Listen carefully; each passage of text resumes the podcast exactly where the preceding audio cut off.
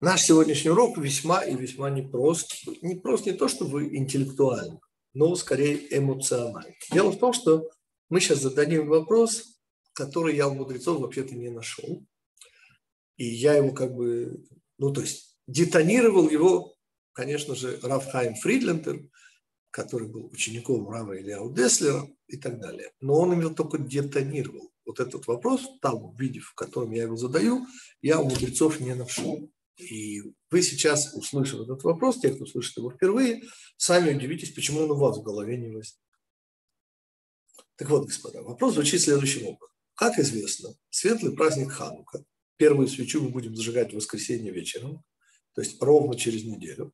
То есть мы с вами встретимся по иерусалимскому времени, я уже зажгу, и уже, так сказать, даже за два часа до урока я уже зажгу первую свечу Хануки. Первая свеча, конечно же, кроме благословления двух обычных благословений, говорится еще то, что мы в первый раз, что мы дожили до этого дня и Шейхияну. Три, три, целых три благословения.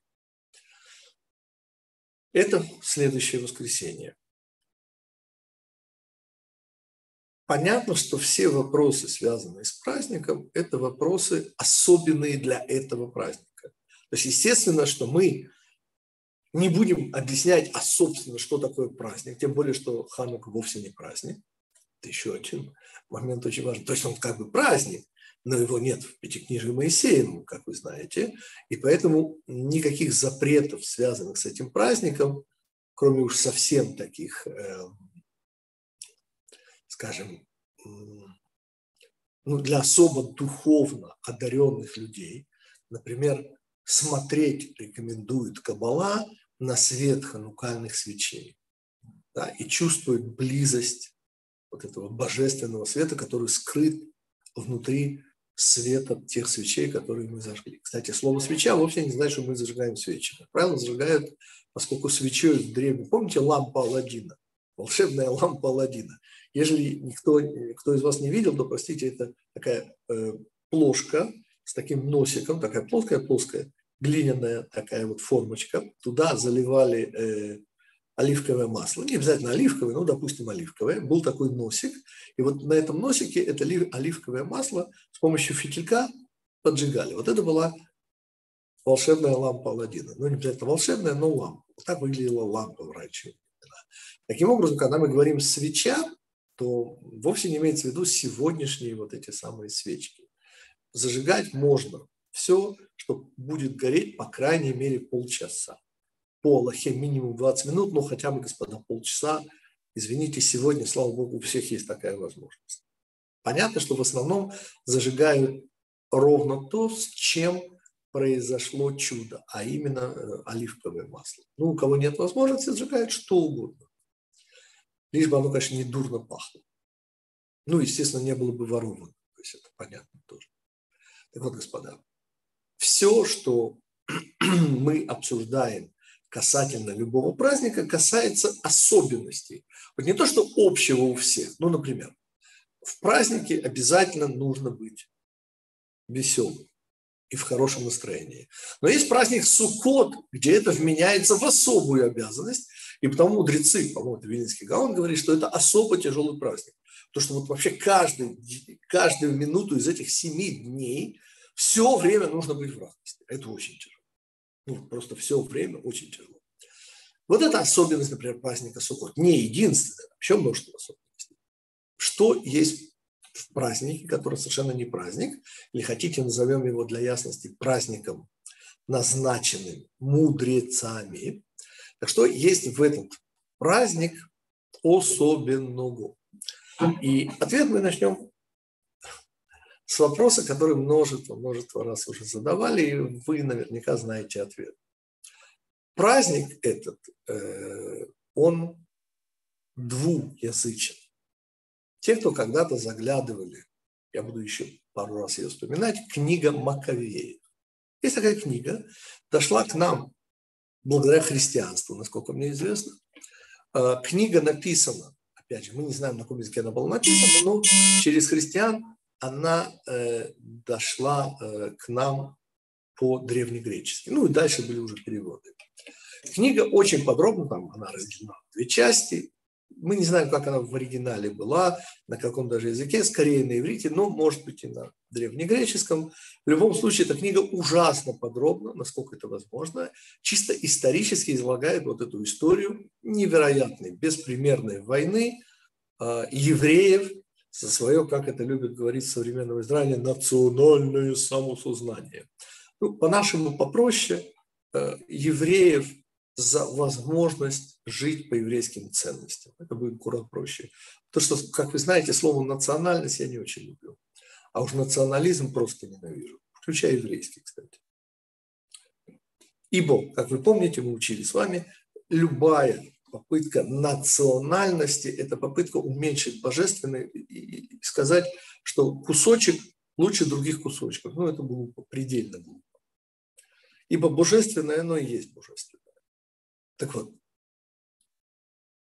книга Маковеев, полезно знать, господа, при всей подробном изложении этой самой войны, о которой сейчас и будет вопрос, совершенно не вспоминает про чудо масла. Как? Очень просто. Авторами этой книги были, несомненно, садукеи, которые что не приемлют. Причем, поймите, в этой книге книге Маковеев постоянно говорится с Божьей помощью, и что чудо, и чудо, и с Божьей помощью, и чудо. То есть садукеи, господа, были богобоязненные. Вот слово евреи я не знаю, произносить, не произносить. Можно. Они были некими духовными предтечами, прямой связи, конечно, нет, караимов. И, может быть, я извиняюсь, если я не прав, но я неким образом экстраполирую отношение караимов к евреям. А как караимы называли евреев, знаете? Ой, эти равинские выродки. А вот садукеи называли нас э, фарисеи. Ну, больше, конечно, не они, а Исеи, которые были духовными предтечами христиан. Тут я экстраполирую уже христианство, бесейство, караимство. В любом случае, относились к нам, как бы сказать, ну, не очень приятно. И мы сейчас с вами подошли к вопросу, простите, пожалуйста, а сколько чудес было в Хануку? И на первый взгляд два. Да. Я надеюсь, что видно, когда я так сижу. Вот так. Так вот, господа, ну, было чудо с маслом. Чудо, жестянка и так далее. Все, что рассказывают в еврейских детских садиках. Но было еще одно, господа, чудо, о котором как раз и твердит нам книга Маковеев. И первая книга, и вторая книга, подробнейшим образом рассказывая нам все перипетии вот этой сложной борьбы. О чем люди забывают и какой вопрос не задают. Но так если чудо было два, а, а которое мы отмечаем, ответ оба. А, а как? Почему через зажигание масла, где здесь чудо победы? Ну, мы его вспоминаем в молитве. И тут у нас был ответ, я вам его напомню. Господа, как всегда, там, где у нас материальное, там будет духовное, там, где у нас духовное, вот как раз там будет материальное. Например, в молитве мы вспоминаем о чем? О том, что малые победили и так далее, и так далее. То есть о чуде победы мы говорим. В молитве вообще не упомянута идея э, чуда масла. Да? Но зато, когда мы действуем, когда мы зажигаем, то мы вообще не вспоминаем о чуде победы, а говорим исключительно о чуде масла. Таким образом решается, у евреев всегда все решается. У нас есть две ипостаси праздника, внутреннее, внешнее и так далее, и так далее, и так далее. Сейчас совершенно не об этом. Я всего лишь о книге Маковеев. Даже без нее, господа, мы знаем благодаря истории удивительный факт. Восстание Маковеев, оно жестко, господа, хронологизировано. И это сведения из многих источников, включая римские, включая древнегреческие источники. В далеком 167 году до христианской эры есть пять мне известных сценариев, как начинается, но начинается восстание Маковеев. Помните? Пять сумасшедших, ну, то есть пять братьев и еще папа. Ну, папе по возрасту полагалось быть сумасшедшим. Ну, то есть он уже был очень преклонных лет. Поэтому я его как бы... Ну, вот они объявляют войну Селевкидской империи аналог Селевкидской империи, ну, выбирайте, что вам больше нравится. Например, Россия, а можно США. Вот, вот этот уровень, понимаете? Вот. Россия, конечно, значительно слабее сейчас, чем Соединенные Штаты Америки. Лучше, да. Но Селевкиды, поймите, в этот момент Римская республика, она только начала подниматься так высоко. Она уже, конечно же, э, я не знаю, как сравнивать их военную силу. Ну, короче, Селевкидская империя наравне с Птолемаидами и Римской республикой, и Парфянским царством. Вот это четыре основных сверхдержавы того времени. Ну, давайте возьмем державу, у которых сегодня есть водородная бомба. Таких не так много. Их всего четыре, насколько я знаю, может пять. Ну, не принципиально. Будем считать четыре. Вот есть Британия, есть Франция, есть Россия и есть э, Соединенные Штаты Америки. Вот водородная бомба. То есть это четыре страны, я не знаю, в Китае есть, нет, я не хочу, мне не интересно. Вот эти четыре страны могут уничтожить весь мир. Да, вот вообще, просто весь мир. Вот Селевкидская империя была вот одной из четырех вот этих вот сил наибольших. Дальше. Объявить войну этой империи, мы тоже это объясняли, было полное сумасшествие. То есть надо было что делать? Как бы я посоветовался, вы Гитиков спросили. Я бы сказал, что тихонечко идем в леса, благо леса тогда еще в стране Израиля были, и последние леса уничтожили только турки-османы, это было в далеком, простите, 14 столетии, 15 столетии. Да и траву всю, короче. И партизанские, партизанские, партизанские отряды, пользуясь аналогом Белоруссии 1942-43. Ну, лучше 43 Потому что в 42 у них почти ничего не получалось, и не было, и не было нужды. А вот когда нацисты сделали колхозы, вот тогда да. Мы говорим сейчас о восстании, которое началось в 167 году. Когда было чудо Хануки, хронометрируем. Ответ в 164 году. После трехлетней борьбы, господа. Тоже не за два месяца и не за три месяца. Три года кропля, кровопролитнейшей войны. Иуда, блестящая совершенно победа, она подробно описывается. Это, это было что-то потрясающее. Помните? Иуда делает над Модиином, километров в 7-8, над внизу находящимся Модиином, делает еврейский укрепленный лагерь, и стоят греки внизу, евреи наверху, ну, извините, им же надо что-то делать грекам, и они в результате в самую нашу жару, пекла, господа, кто не был в Израиле летом, просто не понимает, о чем я говорю. Они тяжело вооруженные воины, понимаете? И они начинают 7 километров пехом вверх. Нет, конечно, они закаленные, как я не знаю кто. Но все равно жарко, правда ведь? А эти хитроумные евреи под предводительством Иуды, им известными тропинками, поскольку они же у нас сражаются на своей территории, сбегают вниз, и, и чтобы вы не сомневались, не просто грабят, а поджигают лагерь греков. А в лагере, где была слабая охрана, которую тут же перебили, евреев в большинстве, набросившиеся, а там, извините, все, что нажито, непосильным трудом, понимаете? Ну, воюют же не за просто так, извините. Не за здорово живешь. И там, извините, награбленного было. И вы представляете, что происходит дальше? Они плюют на этих еврейцев, которые наверху, и начинают бежать вниз. Причем значительно быстрее, чем они поднимались вверх. Да? В результате они растягиваются, и их понемножку начинают всех уничтожать, пока всех не уничтожают. Вот так была открыта дорога на Иерушалаем, и в далеком 164 году до их эры Иуда входит в Иерусалим, храмовая гора, кстати, внутри Иерусалима всего 6 лет назад раскопали, пытались, пытались крепость Акра. Такой, знаете, гнилой ядовитый зуб стоял, раскопали ее. Там подземные ходы, и ее только через смогли уничтожить. По-моему, еще куда три заняли. Знаете, прямо в центре Иерусалима сидят греки. Ой, что вам сказать? И мы привыкли считать, что вот был взят город Иерусалим, ура? Громче музыка, играй победу. Угу. Сейчас. Война продолжается до 142 года, то есть еще 23 года без малого, вы такое слышали. Гибнут все братья, вот просто все. С переменным успехом идет война. Иногда евреям удается, а иногда греки очень даже умели это дело. В смысле сражаться.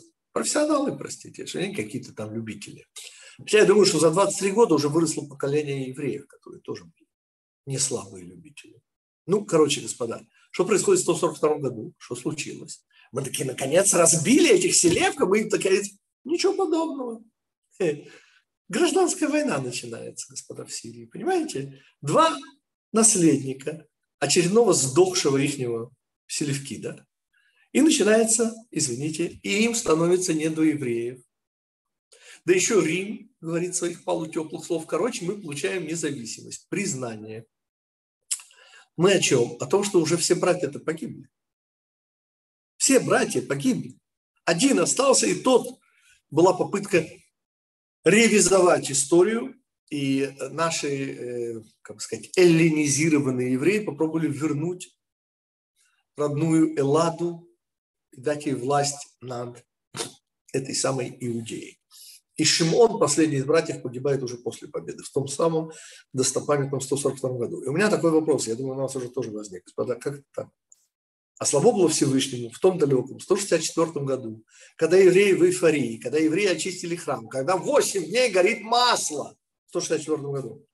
А слабо было этого самого Антиоха Эпифаныча, извините, из этого мира сковырнуть. Мерзавец и так засиделся на троне. И устроить маленькую гражданскую войну, да с возможностями Всевышнего, как у нас говорят сейчас в России, не вопрос. Вы согласны? Понимаете? Ну, как понять вот эту странную победу 23-летней кровопролитнейшей войне, это не считая еще первых трех лет до победы. Потому что если вы называете победой э, чудо масла, то, то я тогда перестаю что-либо понимать. Вопрос понятен, да, господа? Как это чудо победы? Но оно чудо. Но почему нельзя было сделать в 164 году? Почему до 142 года, почему должны все погибнуть? Я, я говорю только братья Маковей, извините, а сколько еврейской крови пролилось за это? Вы же понимаете. Сменилось поколение. Выросли еврейские детки, которые не знали мира. Господа, вдумайтесь, война идет, это, это сумасшествие. Более того, если бы вы решили, что так мы обычно любили объяснять, что чудо масла, поскольку иначе э, возник бы вопрос, вообще-то победа была, может быть, закономерна, потому что все-таки сражались за родную землю, понимаете, Беловежская пуща. И вот, может быть так. Но все-таки как бы партизанская война, вопрос. Но мы сейчас хотим зайти немножко с другой стороны. То есть вопрос уже понятен, господа. Я ему мудрецов вообще не нашел, хотя он вроде бы напрашивается. Я думаю, что вы тоже сейчас, те, кто первый раз слышит этот вопрос, удивляетесь, почему вы его не задали сами. Что дождаться надо было гитика. Как это вообще понять? И оказывается, что для того, чтобы разобраться с Ханукой, нам потребуется пуль. Потому что по классификации Аризаля, Рава Ицакалурии, Ханука и Пурим противостоят друг другу. В каком смысле? Нет, они идут друг за другом. Ханука – это восьмой праздник, и Пурим – это последний девятый праздник. Десятый праздник будет уже понятно. 17 Тамуза, 9 Ава, вот эти три недели, они станут удивительным праздником Гиулы. Но пока 9 праздников. Ханука последний, но она идет предпоследним. Пурин предпоследний, но он идет последним. Это еще один вопрос, наверное, сегодня мы уже не успеем на него ответить, если не его ответ. Он достаточно простой. А вот вопрос, который мы задали, он совсем не простой. Так вот, говорит Аризаль, что имеет смысл сравнивать Хануку и Пурим. Потому что, как мы всегда объясняем, Ханука – это сверху вниз, это вот удивительная свет Всевышнего, идущий сверху вниз. Ну, как-то он странно шел, господа. Если бы все закончилось в 164 году, я бы понял. А прошло еще 23 года кровопролитнейшей войны, как так? Где это чудо? Зато Пурим они противоположны и тем, что мы в Пурим, как мы учим, ухитрились зацепиться.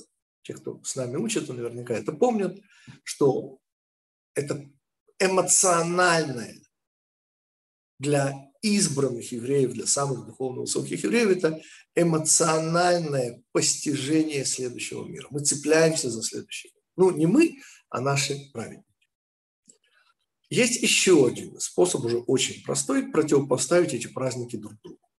Греки нас любили. Слышите, господа? Греки, в этом смысле, они как фараон, они нас любили, и они хотели, чтобы мы перестали обрезаться и стали греками. И укрепляли бы свое тело, в котором бы у нас был бы здоровый греческий дух. Это приблизительно то, что хотели греки от нас. Потому что, как вы помните, сама идея религиозной войны в древнем мире – это нонсенс. Но это исторический факт. Вот единственная все-таки такая война была. Потому что когда христиане кричали «это Бог мой», а мусульмане отвечали «нет», Аллаху Акбар, вот тогда была война. Понимаете? Потому что конкуренция – это такая серьезная вещь, она ведет к войне. Но там, где у вас, слава богу, куча богов, что вам мешает еще какой-то там еврейский, который никому не интересен, который, ну, понятно. Тем не менее, господа, оказалось все непросто. И была запрещена эта странная, трансцендентная вера евреев, какого-то трансцендентного вовсе, и так далее, и так далее, и так далее. Это исторический факт. Дальше. Так вот, в Пурим нас ненавидели, не любили, ненавидели и хотели поубывать физически. Ну, как товарищ Гитлер. Помните? Еврейская кровь, все. Нет. Нет человека, нет проблем. Это Пурим. То есть Пурим угрожали нашему телу, Хануку тело укрепляли и беспокоились о вот этом самом еврейском духе, чтобы его на духу не было. Не переносили греки этот еврейский дух. Не в смысле чеснок пах, а в смысле именно вот эта божественная душа. И вот это вот сравнение Ханука и Пурими, как мне кажется, и позволяет найти ответ. Ведь вместо внешнего и внутреннего, материального, духовного, мы же можем подставить пространство и время. Помните, Гитик очень хитрый. Когда он слышит число 2, он помнит про digital 0,1, но подставлять можно истинную веру вообще множество-множество вариантов. Я в данном случае хочу использовать пространство и время. И вспомнить удивительный, удивительный э, закон. Есть такой закон у евреев, что войны мужа должна вести жена. Как это жена? Увидим. Зато войны жены, как и ожидается, должен вести, естественно, муж. Но я-то всегда думал, что как бы все войны ведут мужья. Нет. Вот оказывается, когда нападает на мужа, воевать должна жена. И это мы учим, напоминаю, господа, когда фараон, помните, который евреев любил и хотел их вернуть, они как раз стали и собирались стать женой Всевышнего. Понимаете? На секундочку хотели умыкнуть невесту у Всевышнего. То есть, видно, Всевышний, как вы помните, осерчал, сказал евреям, а ну-ка, посторонитесь, и помните, разобрался сам с фараоном, его приснами. Зато когда Амалек, ненавидевший, а попробуйте еще по-другому объяснить, кроме как ненависть, то есть тут любовь, а там была ненависть. Ну, поймите, приблизительно 250-километровый бросок по пустыне, понимаете, идет народ. У меня всегда ассоциация, помните, что говорил Бегемот? Сижу, говорит, никого не трогаю, примус подчиняю. Ну, ну почему должны эти НКВДшники заскакивать с черного хода, с парадного хода и начать стрелять? Ну что это такое? Ну, когда у них не получилось с сеткой, помните? И тут евреи никого не трогают. У них, извините, интимные отношения со Всевышним. Они тет-а-тет со Всевышним. Они идут получать Тору. Они замуж идут выходить. Но может невеста выйти замуж за жениха? Ответ, что значит может? Должна. И прибегает кто? Амалек. И Амалеку, господа, 250 этих самых километров, понятно. Для бешеной собаки, понятно, там какие-то километры, это вообще не крюк. Бешенство. И не против евреев, против Всевышнего. Нужно объяснять. Но в результате, как вы помните, воюет Иошуа и льется еврейская кровь. А Всевышний же, ну, убьяет нас, и только те, кого облака славы Всевышнего не принимали, вот они, мы о чем? А слабо было Всевышнему. И вы знаете, у меня появляется уже аналогия. Вы слышите? Мы в Пурим воевали? Ответ, ну как сейчас помню, помните? 13 числа последнего зимнего месяца, Адара, помните? Так вот, что я помню? Сказано в Мегеле, что все евреи сели пировать. У меня сразу вопрос, как это они все сели пировать? А родственники погибших евреев, они же не могли сесть пировать, вы со мной, господа? Ответ не было. Кого не было? Погибших евреев не было. Господа, так не бывает. Извините. Пришли воины, профессионалы убивать евреев. Ну, помните, любой погром вспомните. Ну, так не бывает. Понимаете? Нет, я знаю, что была самооборона иногда. Была, была. На Украине много раз была. В 80, 80 году, в 81 году. Были, были, были. В Одессе, в Кишиневе даже была немножко самооборона. Это уже 903-905 года погрома. Но, господа, гибли евреи, и, потому что самооборона не могла всех защитить, а если могла всех, то гибли из самообороны. Ну, не бывает по-другому, правда ведь? Ни один еврей, вы такое слышали? Я такого не слышал. Ну, чудо. Я какой вывод хочу сделать? Понимаете? Там, в Пурим, воевал Всевышний все-таки. При том, что мы как бы воевали, конечно. Но помните, когда бегемот НКВДистам начал бодро отвечать из своего револьвера, то стрельба весьма быстро прекратилась. Почему? Ну, потому что стреляют со всех сторон, простите, и ни капли крови не проливается. Так не бывает, правда ведь? И НКВДшники, на что уж не самые умные люди на земле, и те сообразили. И как-то стрельба сама собой утихла. Ну, представляете, 75 тысяч амаликитян, евреи, убили, и ни одного еврея так не бывает, согласитесь. Ответ так было. Называется чудо. Чудо Пурима. А что мы ожидаем таким образом? То есть в Хануку мы уже ожидаем, что воевать будут кто? Евреи. Потому что греки, как вы помните, ничего против еврейского тела не имели. Ну, кроме обрезания. Ну, кто нам будет считать обрезание? Помните? Они евреев, наоборот, любили. Ну, правда. И, и что? У них проблема была только с душой. С этой трансцендентной божественной. Вот против нее они объявили, конечно же, войну. А это война против Всевышнего. А кто воюет? Ответ евреи.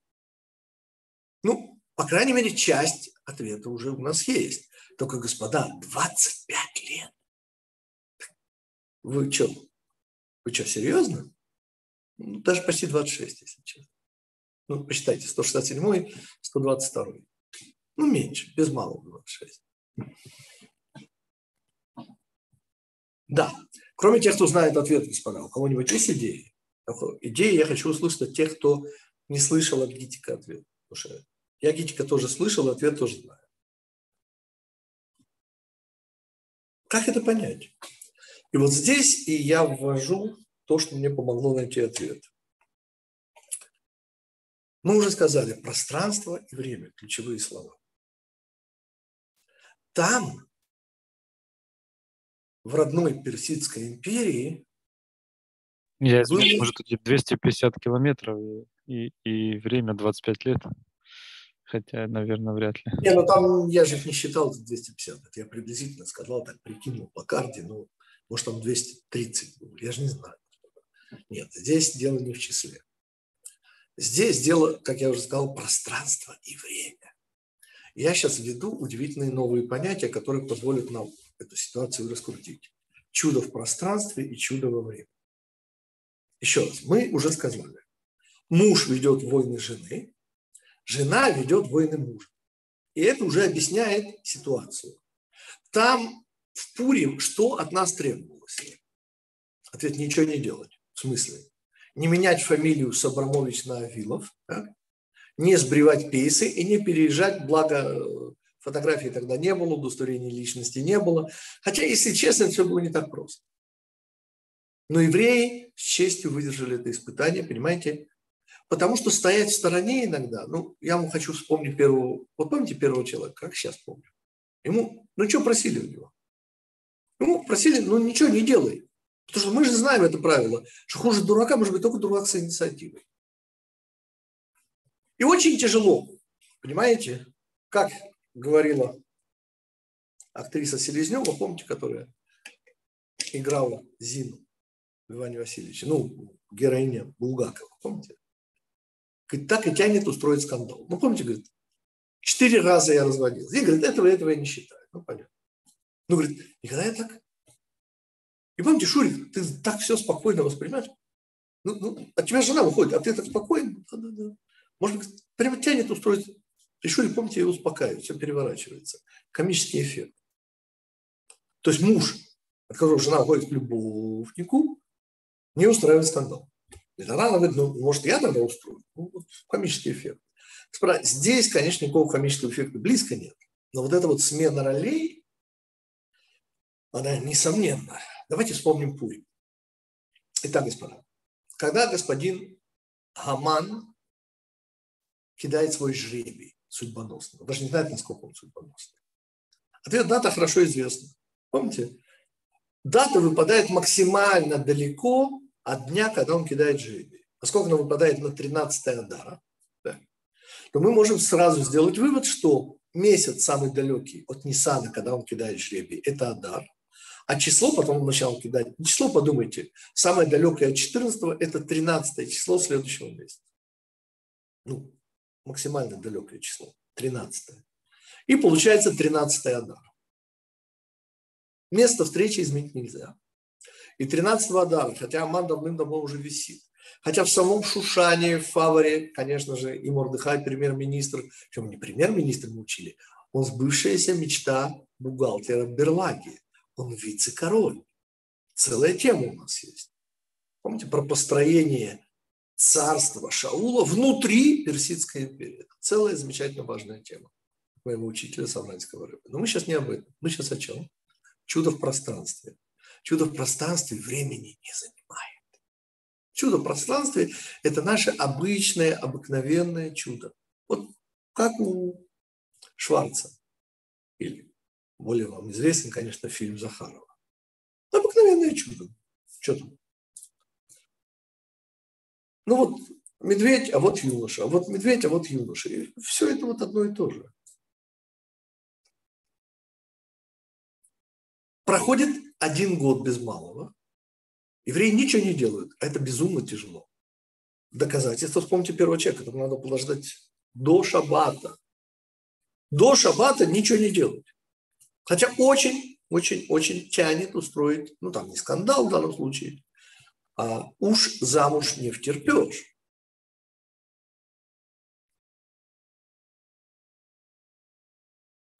Евреи находят в себе силы ничего не делать. Более того, 13-го дара они опять ничего не делают. На них нападают с оружием в руках убивать, и тогда они обязаны защищаться. Аллаха, господа. Но обратите внимание, они ничего не делали до 13-го дара. И дальше, поскольку никто из евреев не погиб, а 75 тысяч амаликитян легло, то я позволяю себе сделать удивительный вывод, что там было такое чудо, что ого-го. Кстати, откуда мы это выводим снова, что никто не погиб? Так все же сидели и пировали, и радовались. Уж поверьте, родственники погибшего, поверьте бы, не сидели бы по закону, да и не только по закону. И совсем бы не радовались. Это Пурим. Я подчеркиваю, все происходит в один день, 17 числа весеннего месяца Нисана, помните? Во второй день Аман уже виснет. Он уже висит. И год, и, и снова один день, и все происходит, все заканчивается. Ну, это практически вне времени считается. Почему? Потому что это чудо пространства. Потому что действия Всевышнего времени не занимают. Когда сам Всевышний работает, у него же время не уходит, правда ведь? Это мы сидим внутри времени. И потому такой острый вопрос, а что же такое чудо по времени. Как это понять? Вообще, время и чудо, ну, как-то не очень. Ну, ну, помните, когда в «Старике Хаттабыче» Женька просит умереть от старости. Господа, помните? Хитрый Женька. Ну, друг Вольки Костылькова. А дальше салям алейкум омарчик, помните, что он вытворяет? Он заставляет его состариться там за считанные. Но расчет был сделан правильно. Женька Багарат был абсолютно прав. Поскольку если умереть от старости, так, так вся жизнь пройдет. В конце концов, это даже хорошо, потому что не, не умрешь ни там на, на войнушке какой-нибудь, ни там в эксидент, как говорят у нас в Америке, я только вернулся, у меня еще английский в голове. Прут какие-то слова, которые учил 44 года назад в университете. Вспоминаешь вот просто так. Таким образом, господа, как это понять? Чудо во времени. Вопрос понятен. Да во времени не бывает чудес, ну, честное слово. Все чудеса, которые мы знаем, ну, ну вспоминайте. Ну, помните, Юшо Бину устроил нехилое чудо, правда? Видел солнышко остановиться. Так это было чудо в пространстве. Я понимаю, что раз оно не заходило, так было светло, и люди... Но если бы у них были бы часы, поверьте, что оказалось бы. Что время как и шло, так и шло. А то, что при этом визуально было день, а ночь так и не Короче, все нам привычные чудеса, это, конечно же, чудеса, поскольку это действие Всевышнего, это действие сверху. А раз они сверху, и они Всевышнего, то никакого времени на это не тратится. Это здесь. В мире есть время, а для Всевышнего, простите. Но мы уже сказали, что воюют евреи. Слушайте, так может и чудо делают евреи? Ответ не дай бог. Какой гитик может сделать чудо? Вы сейчас смеетесь? Ну, правда, если вы поймете это в комментарии, то я могу немножко загордиться. Но я себе этого не позволю. Вы знаете, что гордость не позволяет опускаться до низости. А если серьезно, я предлагаю следующий вариант. Чудо во времени, господа, это то, что называется галут. Что такое галут? Галут – это когда не видно. Так подождите. Чудо – это когда видно, ну согласитесь. А что, что за чудо, если его не видно? Эй, подождите. Чудо, которое не видно. Как это? Чудо, которое не видно. То есть оно маскируется под... Ну, господа, идет партизанская война. Ну, можно победить в партизанской войне. Я хочу исправить ошибку. Я в оригинале, когда мы говорили в самом начале о партизанских войнах, я говорю, что партизанские войны обречены на победу. Ответ – нифига подобного. Я хочу вспомнить Вьетнамскую войну, потому что там я ее вспоминал. Помните, в далеком 1964 по году Соединенные Штаты Америки помогать начинают Южному Вьетнаму, который, извините, товарищ Хо Ши Мин решил, что это Южный Вьетнам. Ну, помните, как в 1950 году, в совсем другом месте, в Корее, товарищ Ким Иль Сун с подачи товарища Сталина напал на... Ну, понятно, что Северная Корея напала на, на Южную, но понятно, что никто не поверил. Ну, короче, Северная, э, никто не поверил, что Южная это вызвало свои как и так далее. Началась там войнушка на три года практически закончилась только со смертью Сталина. Как он умер, тут же война закончилась. Но это отдельная тема. Здесь же в 1964 году начинается война. Знаете, когда она закончилась? Ответ 75 А чем закончилась? А вот как в Афганистане, видели, как американцы бежали? Уже было это, господа. Было, было, господа. В городе, который ныне называется Хо Ши Мин, в честь того самого лидера Северного Вьетнама. И американцы бежали. Но о чем я не знал, а с тех пор поумнел. А американцы выиграли эту войну. Хотя она была и партизанская, хотя она была и не партизанская, вы не поверите. Но войска Южного Вьетнама разбили в пух и в прах войска Северного Вьетнама. Чисто в военном отношении война была в чистую выиграна. Ответ. И что оно им помогло? это сказала какая-то умная тетенька, что с того момента, когда в каждой американской семье появился телевизор, Америка не выиграла ни одной войны. Ну, это понятно, эту тему не собираюсь начинать, мне это неинтересно. Что мне, да, интересно. Так что за чудо? Чудо победы, военной победы над греками произошло тогда, тогда, тогда. И ответ, который у меня получается, а вы меня поправьте, если вы заметили какую-то неувязку в умозаключении, что чудо во времени, оно вообще не выглядит чудом. Но им является. То есть, это когда работаем мы, ну или, по крайней мере, надуваем счет. Я же не говорю, что мы... Поймите же, ведь в конце концов, как мы победили? Ответ удивительный. Мы не сдавались. Мы не победили. А что? А Всевышний устроил гражданскую войну. Ну что, слабо Всевышний? Мы сделаем гражданскую войну. А почему через 23 года после чуда масла? И у меня уже, надеюсь, вы догадываетесь, какая идея. Сейчас 5782 год, чтобы не сглазить. Потому что я говорю цифру, мне уже дурно становится. Вы, вы понимаете, что расскажите вы какому-нибудь, я не знаю, мудрецу, сколько же... Есть, по-моему, мидраж, который говорит, что поплохело, я не помню кому, когда ему показали, сколько еще ждать машины. Кому-то из наших, я не помню сейчас этот мидраж. Но вот нам реально должно поплохеть. Господа, вы, вы понимаете, сколько всего было за эти последние 3300 лет без малого? Я не буду сейчас перечислять все эти крестовые походы. Ставьте. Но то, что был пролит океан еврейской крови, ни у кого нет ни малейших сомнений. И шел. А то, господа, что когда придет Машиях, мудрецы говорят, мудрецы, говорит пророк, по-моему, Схария, аз емали схок фину, тогда наполнится рот наш смехом. Господа, давайте остановимся на этих словах. Вот. Не просто мы будем смеяться, вы не поняли. У нас рот наполнится смехом. Как это понять? У вас когда-то был полный рот смеха? Ответ будет. Даст Бог доживем, и у нас у всех будет. Вы понимаете, что это значит полный рот смеха? Это значит, что ничего, кроме смеха. У вас полный рот смеха. Вы обхохочетесь. Ну, просто обхохочете. У вас будет полный рот смеха. А мы же за Китиком уже учили, помните? Причина смеха. Ну, господа, как и из-за чего и как строится хороший анекдот.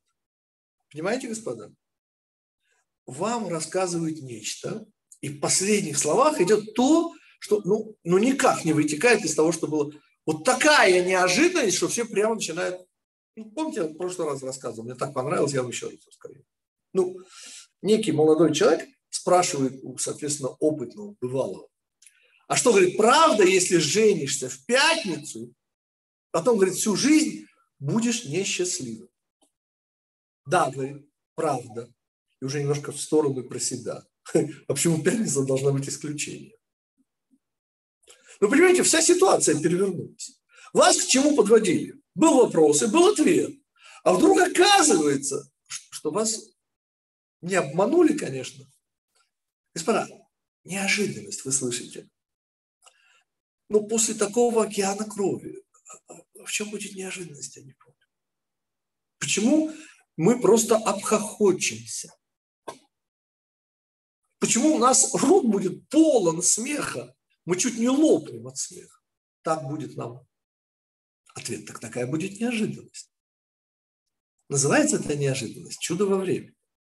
Понимаете, Ханука – это последний праздник на нашей улице. Нет, праздников с тех пор было множество, и чудес было множество.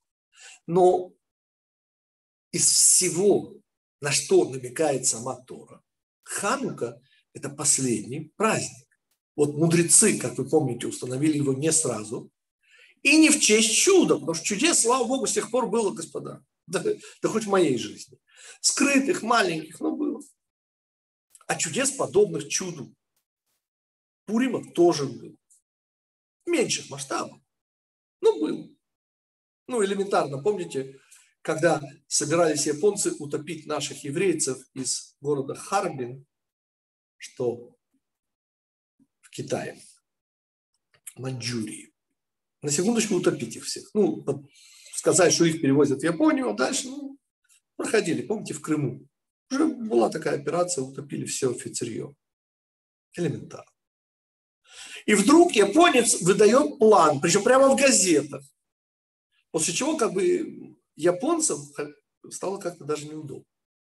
Ну, кодекс чести воинов. Ну, не знаю, господа, мне это что?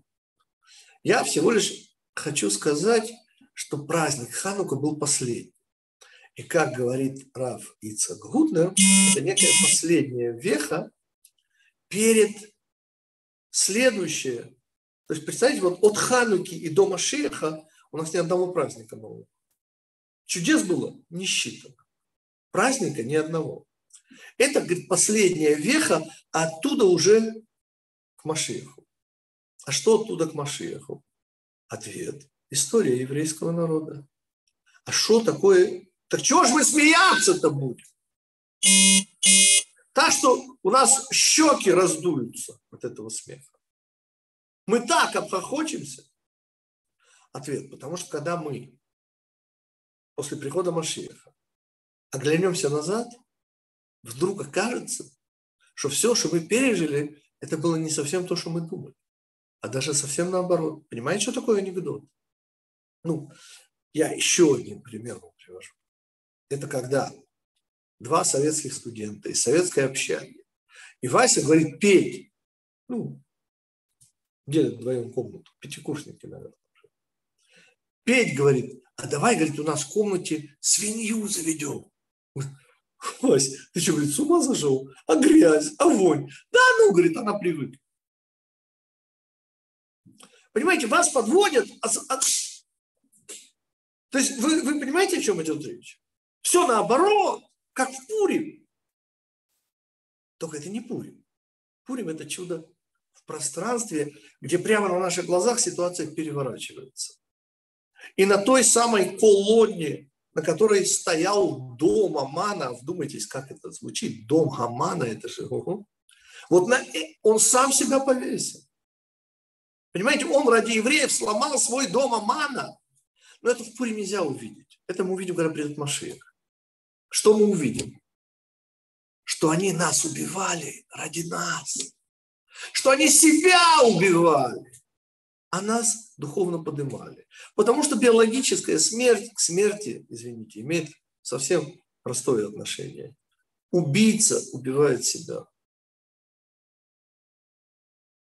А жертва мы говорим сейчас о том, что вот эти 23 года страшнейшей, кровопролитнейшей войны, где гибнут братья Маковеи. Господа, ну неужели вы думаете, что братья погибли? Они просто физически в этом мире. Но вы же понимаете, что все это не так. Мы же увидим, что все наоборот. Вот эти мерзейшие из мерзких, которые в здоровом теле, здоровый дух, вот они таки себя уничтожат. А мы с вами, нам с вами предстоит так смеяться, господа. Потому что мы-то думали, праздник во времени, господа, это наша с вами история. Обычная, человеческая. Которая, если чудеса и происходят, ну, иногда, ну, кое-где. Ну, ну, в основном замечают их не все очень часто на личном внутреннем Но что окажется в конце? Понимаете, что это за 23 года были? Вопреки здравому рассудку.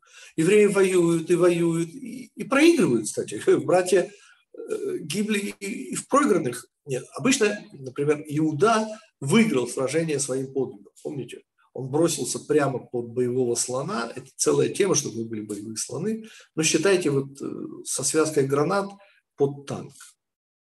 Знаете, вот немецкие тигры, вы... и это оказало такое вот моральное воздействие, что евреи в той битве победили. Так свидетельствует книга Маковеев. Но были битвы, которые мы проиграли. А где Всевышний был? Что это за чудо победы? Ответ. Цыплят по осени считают. Не то, чтобы я знал, почему их считают именно по осени, но кто-то из слушателей это знает, я, например, не знаю. Но, господа, понимаете, те, кто не дослушал анекдот до конца, вы понимаете, что он смеялся над собой. Но он же не понял анекдота.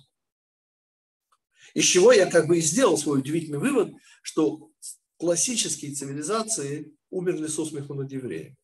Но я сейчас этот вывод продолжу. Все цивилизации, все альтернативы Торы, понимаете, они умирают до конца анекдота. В Третьей мировой войне они умирали. А те, кто выживут, будут так смеяться, господа. Это будет настолько неожиданно, что я себе это не представляю. Вот, вот как это может быть неожиданно, господа? Вот как может оказаться, что катастрофа европейского еврейства это, это, это совершенно не то, что мы думаем. А все наоборот.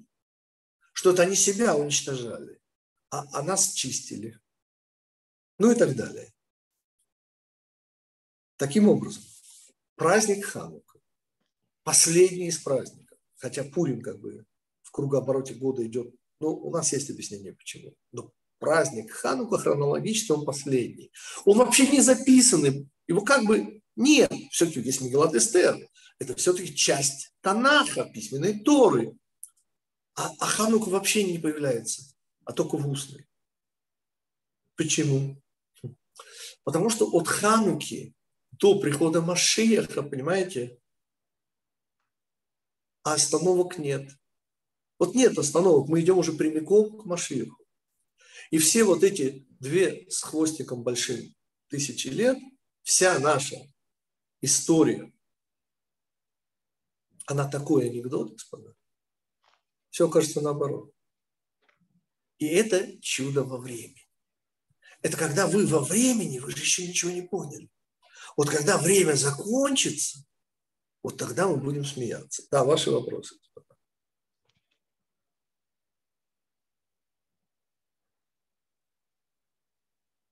Так, молчать. Можно вопрос? Да.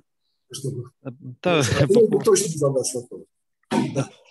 Э, я все время путаю э, этот, э, как бы пространство и время, что из них внешнее, а что внутреннее. Я, вот, мне кажется, что, что пространство... внешнее, а время еще никто не надкусил зубами.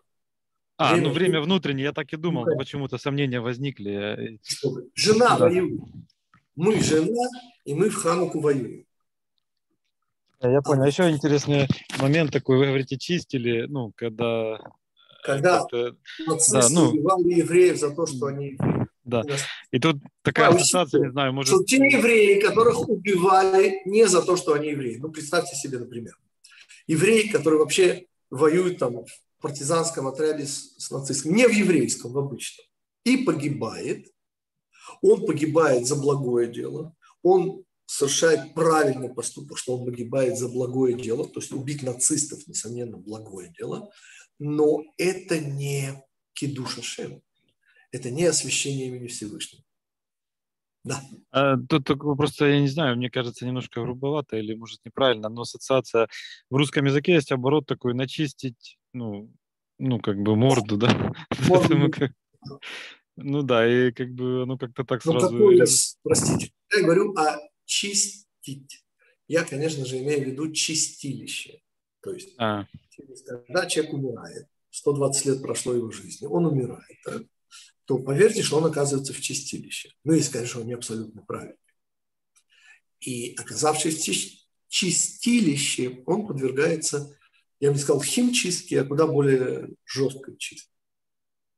Глубокой, да? Все проникающие. Настолько глубокой, что мне тьютер запретили давать этот урок про четыре круга чистилища. Там четыре круга, и там каждый следующий еще краше предыдущего. Э, это очень. Это такой ужастик.